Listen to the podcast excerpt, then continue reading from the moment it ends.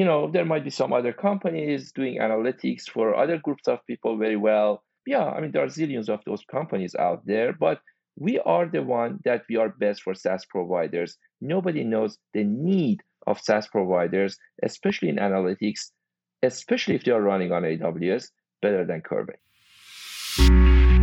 Welcome to the Leaders of B2B podcast, a weekly show where we bring you interviews and in the weeds expertise with today's B2B experts and thought leaders. You can see more about today's episode and guest by visiting our website at leadersofb2b.com. This episode is brought to you by Content Allies. We help B2B companies launch revenue generating podcasts. We schedule interviews between you and your ideal prospects and strategic partners. You show up for engaging conversations, we handle everything else. Ready to build a podcast that grows your business in just one hour per week?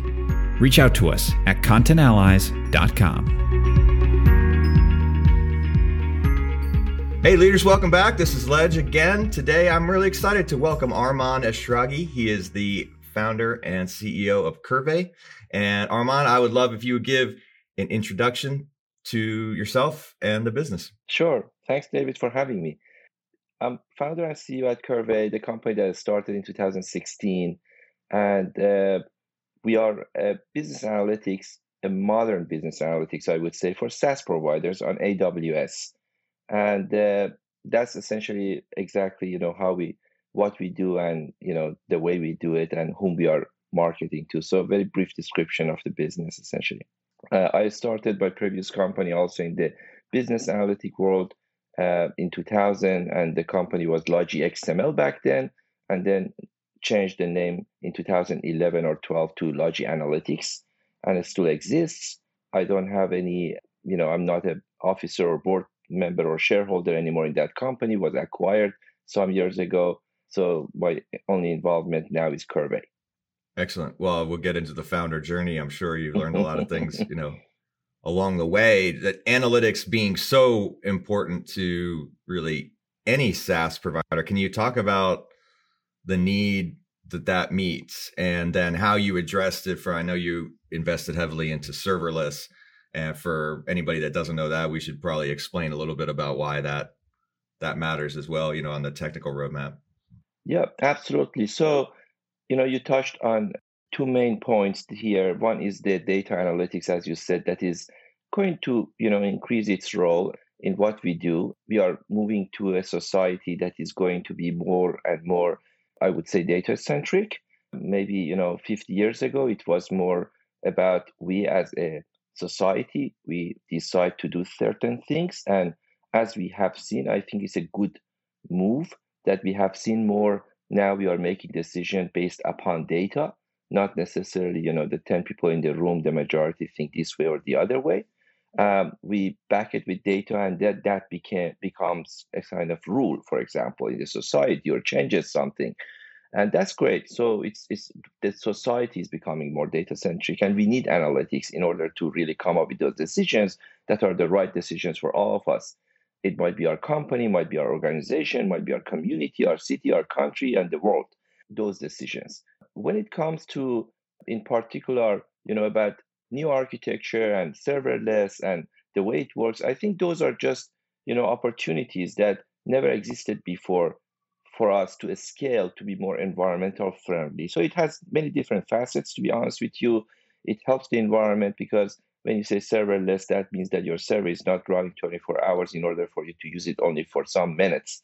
You can really, you know, just use the resources better. And that will become more and more an issue because the number of these kind of computing power that we are talking about, the amount of that is increasing. So we have to really just use it more efficiently rather than wasting that.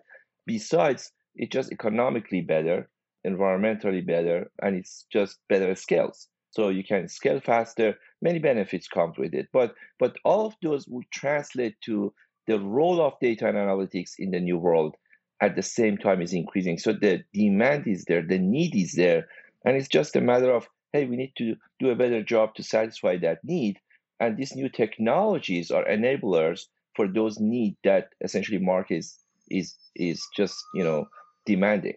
Right right. And your solution particularly provides the analytics layer that a SaaS provider then can build into their tool so that it can track all the things that are necessary to track the metrics for the business and the performance. And i imagine there's all kinds of usage and you know things of that nature. So is, is that right? That they can build your platform in so they don't have to home grow their own uh, analytics solution. They need the data. They just shouldn't be in the business of having to build that entire layer into their own tool exactly so you know, this is my fourth company. So the very first company I started in college at the age of 18, uh, that was the time that we actually built our database when we started our, I mean, there was a floppy disk and the floppy disk, the very modern one was 3.5 inch floppy disks, that hard case rather than soft case. And yeah, we had to really the one that looks like the save button. yeah, exactly. uh, so you know, we needed to build our own database when we built an application. So any software we were building, we had to think how to store the data on this floppy disk. And we could, at, at that time, it was okay to think about I wanted to build my data repository and data engine. Now it's the time that if you wanted to build an application, it doesn't, it does, you, you even don't think about it. You just go ahead and just buy a database engine, right?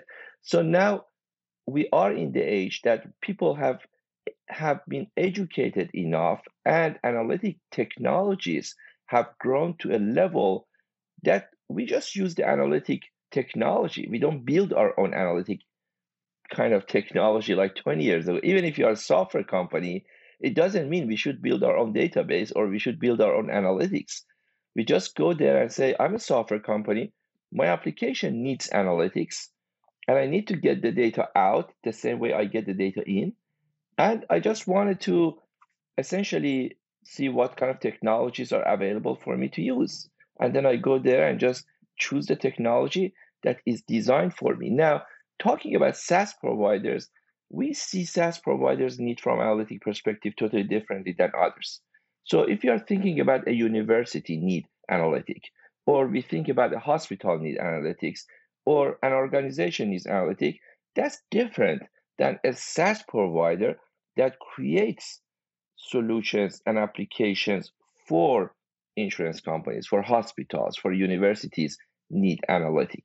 So this is different. In that case, um, essentially they are running a three-tier model rather than a two-tier model. So if I'm selling my software to universities, then I need a kind of software, including analytic capabilities, that has a different deployment model has a different licensing model, has a different architecture, it scales differently.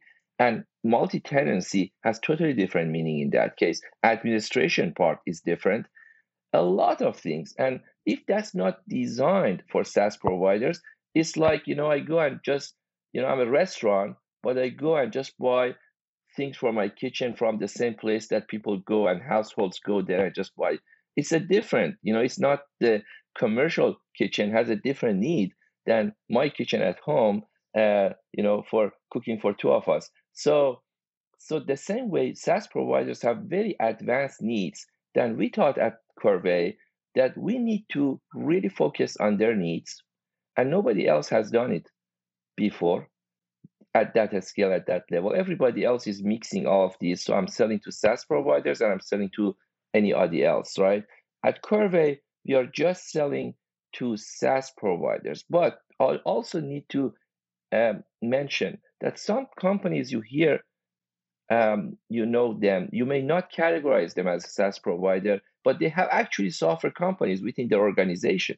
If you think of big companies, any big company, like, you know, if you think of, for example, let's say even Domino Pizza, you know, you may not think of it as a SaaS company, but has a SaaS entity that is actually building software for the whole organization. If you think of an oil company, it's oil company, but if it's a big oil company, they have a SaaS provider within themselves. So in a way, the whole software industry is growing. The whole number of SaaS companies is growing. And that is a market that, for those reasons, they have a special needs and it's a growing market. We decided to focus on that market the growingest market, uh, like classic, you know, sort of every company is a software company, exactly. right? So, Yeah, and that makes a lot of sense. To uh, this is you're basically talking about you know layers of abstraction that we don't build all the things we need. We can turn a, a service on for any sort of different technology that we need to then make more and more layered and complex solutions. There's a great deal of interdependency now where you would have in business or in technology or any combination of that 15 years ago, you would have essentially owned and built all your own things and, and that business process and technology and, you know, all types of stuff. And now all we're, we're all doing is just consuming this, this cloud of services that quite literally is dozens of different SaaS applications, hundreds of different things. And, uh, you know, it's an interesting new paradigm. It's easier than ever to spin up and scale a business if you can figure out how to manage then the complexity of all the things you need to to put together for it. Exactly. So talk about your journey there for four different companies starting way back when. Uh, sounds like an acquisition was part of the the journey there and you know just paint the picture of that that founder journey to get to to building the next one and you know what happens through all that and what have you learned? Sure. Uh, i should admit that honestly many of these things that i did in the past it was not like based on a master plan or it was based on analysis and exact analysis. Uh, many of them just you know it it you, you feel like it's the right time to do it without even thinking why it's the right time to do it and then when you do it you may come back and just look at the past and find the pattern that actually the four companies had a pattern that maybe I did not realize at the time that I started in each of them. But now you can see the pattern. The pattern I see during last, you know, some year, years and decades of starting these companies, it seems like at the point, the tipping point, that something in a major way, the major shift happened. And then at that point, I thought this is the time to really get on that major shift and take advantage of that new technology that is going to change everything. So the very first company when MS DOS came to market, we were one of the first. We created the application on MS DOS at that level. And then it came more like Windows came. And I do remember that the second company, we were waiting for Windows to release a software that it doesn't crash so we can really release our software. And as soon as Windows 3.1 released, at the same month, it was perfect timing. We had the software out. And at that time, people didn't have this kind of, you know, GUIs, that graphical GUI, graphical kind of way, uh, the kind of changing windows. And it was very helpful for our application at the time because we needed multiple windows and people really do these kind of things.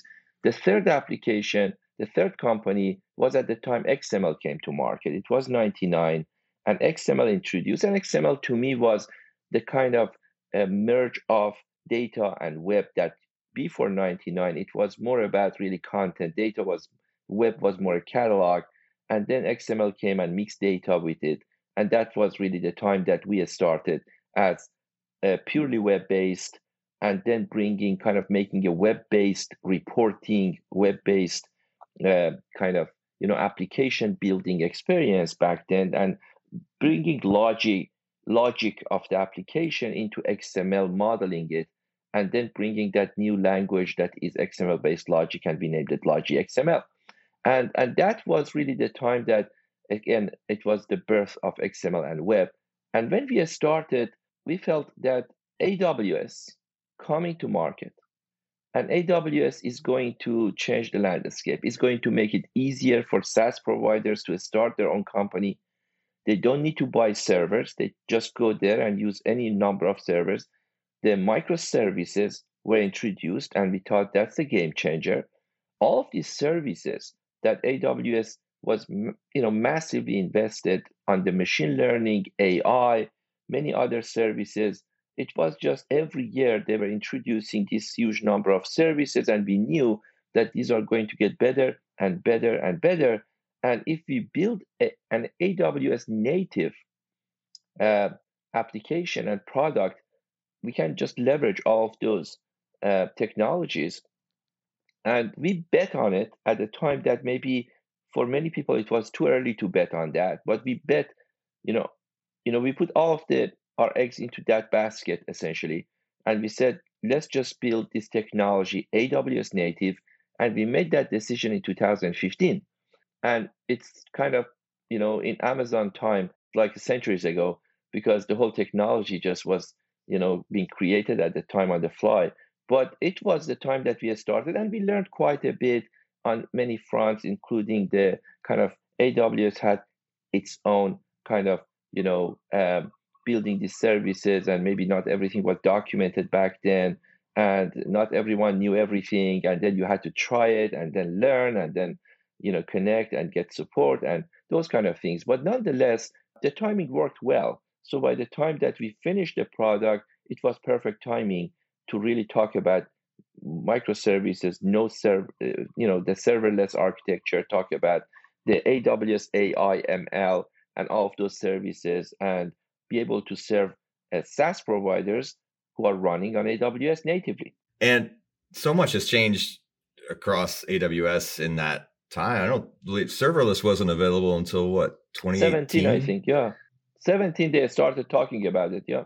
Yeah, so you basically had to pivot into that from what would have been EC2 or something uh, at, at that at that level. Yeah. Uh, but microservices was there. So and we had everything in microservices. And it's much easier to move from microservices essentially to serverless because we had everything microservices. So for us, it was not a major change, but it's still, it. I, I do remember that it took us probably a few months, but not more, but to optimize everything from you know for for that environment. As a business leader, you've now been through a series of companies, and I think I read in the story that some original team members from the various adventures, you know, came along to the the next one. And I, I'm a big believer in if you if you are sort of a serial entrepreneur that you collect people along the way. And and I always love to ask about those stories. You know, uh, how how the band has moved along the way together, and uh, you know, as a collector of people. I, I, find that a lot of serial entrepreneurs are that way, and I'm I'm just curious if that's your story too. Sure. When when you look at uh, software companies, maybe the reason I say software companies, that's all I know. Maybe this is the rule that applies to any business. Honestly, I don't know, but I will talk about something I firsthand experienced it, and that software business, product business, B two B. Uh, you know, there are four characteristics, right? So the team is number one by far if you have a good team, then magically everything goes well. And everything, you can figure out everything else and you can raise money well and you can execute well. The other three parameters that essentially need to be there in order for the business to be successful is, of course, having the good market product fit or actually serving the need of the market in a good way, in a perfect way. Also, you need to have the discipline and the execution and the planning power, and then you need to have access to capital. So these are four parameters. But as I said, team is the base because if there is no good team, then none of the other parameters will happen. So I'm fortunate that unlike the previous company that I was a kind of unknown person when I started with broken English, just you know uh, arrived here in the US and I really couldn't even I didn't know not that many people to really go there and just you know I had to in a it took a while and I had to really build that kind of team gradually and it took longer. I was fortunate that when I started Qrvey, then we had access to great people that we could actually you know bring to the team and I was lucky that you know they were willing to uh, you know work with this new company as well. So that worked well and uh, that helps. I think that helps a lot. I think you know i think if you can build a great team that will ease the life of the startup. Right. Yeah absolutely. How do you recommend people or other founders would would think about that? Building the team is so important. I think everybody knows that if you if you don't have a co-founder uh, and you need to figure out which pieces of the business to bring in other people into and, and evaluate them. And it's not your strong area. I mean, it's one of the hardest things is knowing where to hire, where to build a team if you don't have that, you know, sort of personal connection to those folks. Uh, any tips there on from your experience? I think one of the uh, one of the I would say common mistakes that I've made that mistakes pro- that mistake probably many times as well, and I see you know happening is sometimes we mix friendship with business partnership or business relationship. In the friendship style, you wanted to be friends with people like you, so you both you know like to do the same thing. If you like, for example, to play golf, then your friend plays golf too. So you can go and spend time together. So we look at the similarities and we wanted to really go and just find those people that we are so similar that we enjoy talking about the same topic, we think about the same thing, we do the same things. When it comes to business, it should not be about I wanted to, you know, attract and hire people that are exactly like me. I'm not trying to really build that kind of it's a different. I need people that are strong in areas that I'm not. I want people that more complementary to me. I want more diversity. I want from any aspect they think different than me. Actually, it's a plus if they think totally different than me. So when you go to the room to really talk with these people and make a decision, that variety of thinking and variety of opinions and approaches and different uh, you know uh, logic that everyone brings to the table it actually improves the whole thing. It helps your business. You know so that might be one of the characteristic. We encourage people to you know understand the logic in the company behind any decision we make and always ask why. It doesn't matter if I'm the person who says, hey, we need to do this, or anybody else. We should understand what is the reason. And if we don't know the reason, we should not just say, yes, let's do it. Because then how do you know if even if today it makes sense, it will make sense to do the same thing tomorrow? Because the reason may go away. And if we just remember that this is the way we are going to do it, uh, that's not good. Then you continue doing something that does not make sense, and then whoever who's smarter than us is going to win.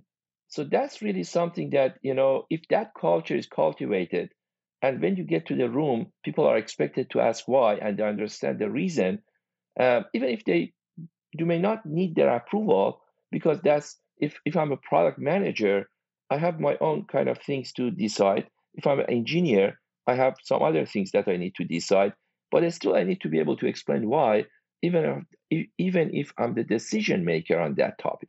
I think it helps the team to have a great experience. So when they come to work, they don't come to work thinking that, you know, I'm just following orders. And that's the worst thing to think about.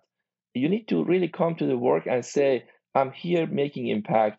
I'm here to explain why I'm doing this and then cooperate, collaborate with others who explain why they are doing what they do, and then we all learn and then make a decision and move forward. And and that environment, I think, is providing the purpose, right? So we come to work with a purpose that builds a purpose. As soon as I start following the orders or following the instructions without having that thinking and asking why and understanding, the purpose goes away and when that sense of purpose go away uh, goes away then it's not really the team building practice anymore.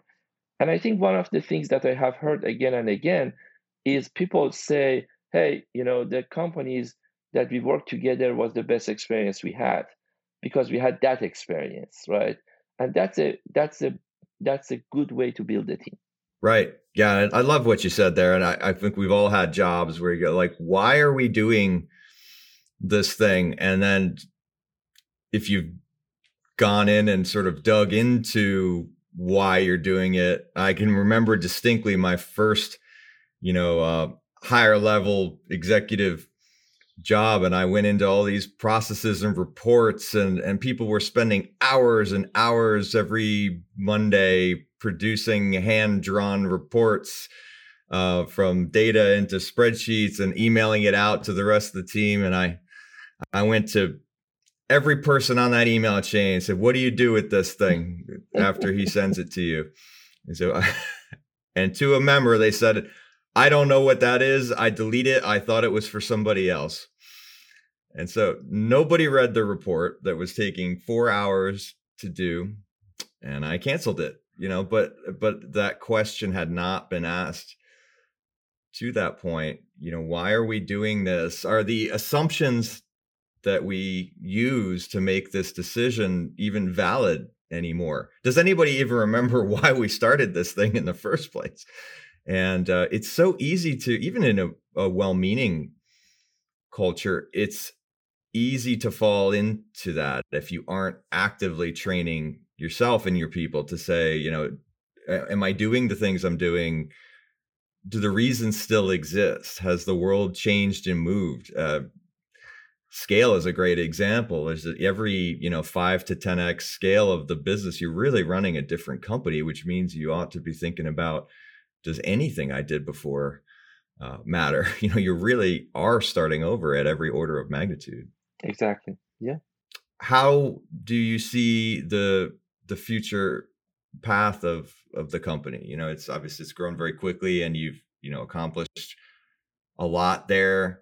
And how much time do you just spend thinking about the future and the what's next and backing out from the current business and being strategic you know, kind of in that way. That's very often a CEO's role is to zoom in and out on the the daily basis and then the future and it's a lot to process yeah and it goes back to again um, when you can afford to have really a quality team that helps a lot for the you know ceo to think more strategically i do remember days in old days that I couldn't even afford doing that because I was essentially building this. I mean, if, if I I could not stop, you know, thinking tactically, practically about every single bit of the business every day, every minute, every hour, because the business was not moving forward, and I had to really do that. So, but there are there is a time that as you gradually build the team, the team quality moves up, moves up. They need to do less and less and less, and that's a good sign.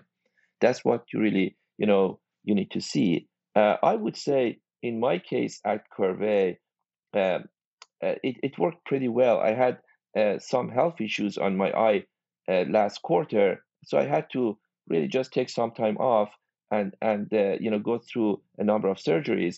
And Q1 turned out to be the best quarter ever. So I learned the lesson that when I'm not really that much involved, actually business doing much better than when I am involved. So and and that's really uh, goes back to again the quality of the team that you know they're not waiting essentially for uh, me to make any decision in daily basis and essentially they are the decision makers and when i meet with them it's not like i'm meeting with them to make any decision i'm there to be a sounding board in some cases just you know just getting update uh, and get educated on the topic myself because they are more expert in their domain i'm not expert in any domain that they are working on, either marketing, product management, sales, just name it. I mean, any any domain that anyone is talking with me, they are expert. I'm not. So I would say that during that process, when you go, there are big mistakes normally. I mean, it's more like you know you are winning the battle, but you are losing the war. So if you look at companies, it happens again and again and again. If you go back to the history, it happened many, many times. Many good rulers, many good kings, many good presidents, they really won the battle, the battles. At the end, they lost the war because of that point that you just mentioned. That thinking strategically versus thinking tactically. So when you are really thinking in everyday task and every single task in the day is being done right and every week is being done right and still at the end you are losing the war that's the very classic story you are not the first person every there are zillions of cases in the history in different companies every day happening and in order to think about the whole war not talking about or focusing too much into the battle. It's just a different way of thinking. It's just, you know, detaching yourself a little bit and then looking at everything and then say, maybe again, I should ask why we are doing this, why we are doing this way, why the product do that way. Also, it's a little bit about, at this again, I'm talking about software business, product, B2B. But when you are a product company, sometimes you fall in love with your product. You have worked on it, you have spent tons of time, money to think about your product, to build your product. Your product has made you successful, and now you are in love with your product. Market is dynamic. Market is changing.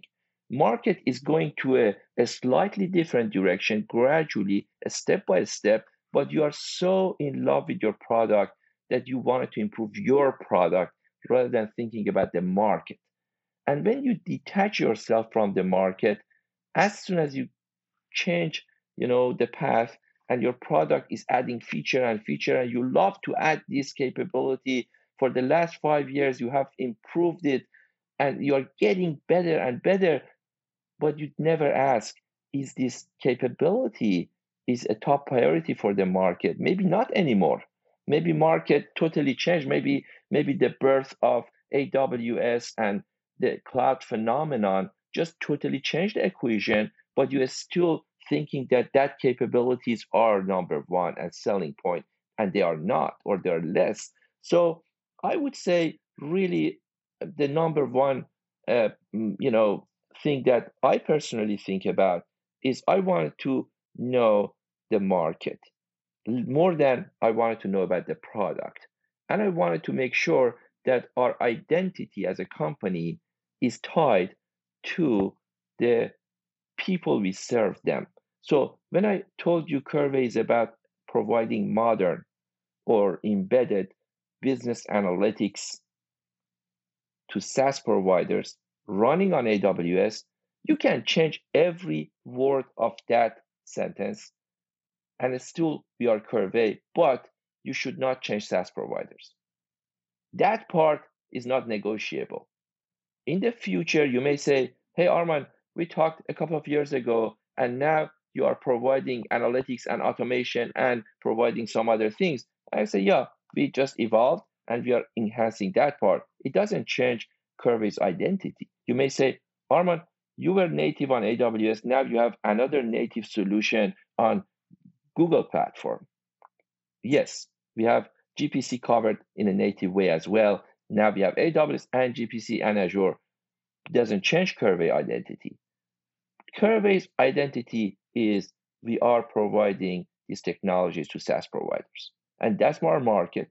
We need to stick to it. We need to serve them well. We need to know their needs very well, better than themselves. So, so that's really the part that to me is the war. The rest are just some battles, right? So, so that's really the way I personally would see that. You know, we need to pay attention to it, and we need to define it as our identity. And you know, there might be some other companies doing analytics for other groups of people very well. Yeah, I mean, there are zillions of those companies out there, but we are the one that we are best for SaaS providers. Nobody knows the need of SaaS providers, especially in analytics, especially if they are running on AWS, better than Qrvey. I love that. I think that's the best point. We uh, we should we should end on that. That was a wonderful point that I, I hope every CEO and founder is really thinking about that. The market, the customer. It's not always product led. Don't fall in love with your solution. And I see this stuff happen in tiny companies. You know, single founder technical companies that they are just so in love with their thing except it's a beautiful solution to a problem that nobody wants to pay to solve and the market does win. And uh, i think that alignment is so important. And you can say oh well, i'm not a subject matter expert in any of the particular domains when in fact that domain that one piece of paying attention to that pulse of the market and that strategy that that's the thing. And that i think as a as a ceo is is really important and building that team so that you can allow yourself to to abstract up to to that strategic thinking level, that is what will make an enduring company.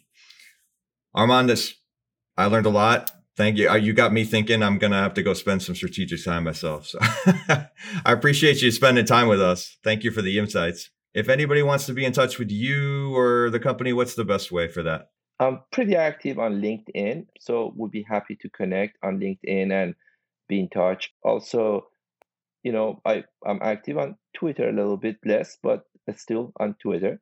And then, uh, of course, you know, always happy to hear on the qrvey.com. If you go to our website, there are zillions of, you know, there are many good pages out there that you can learn. And we provide contact to be connected with you on, on the website as well. So I'm a few clicks away with any way you choose uh, to connect. And my email address is pretty simple. My first name, Arman at qrvey.com.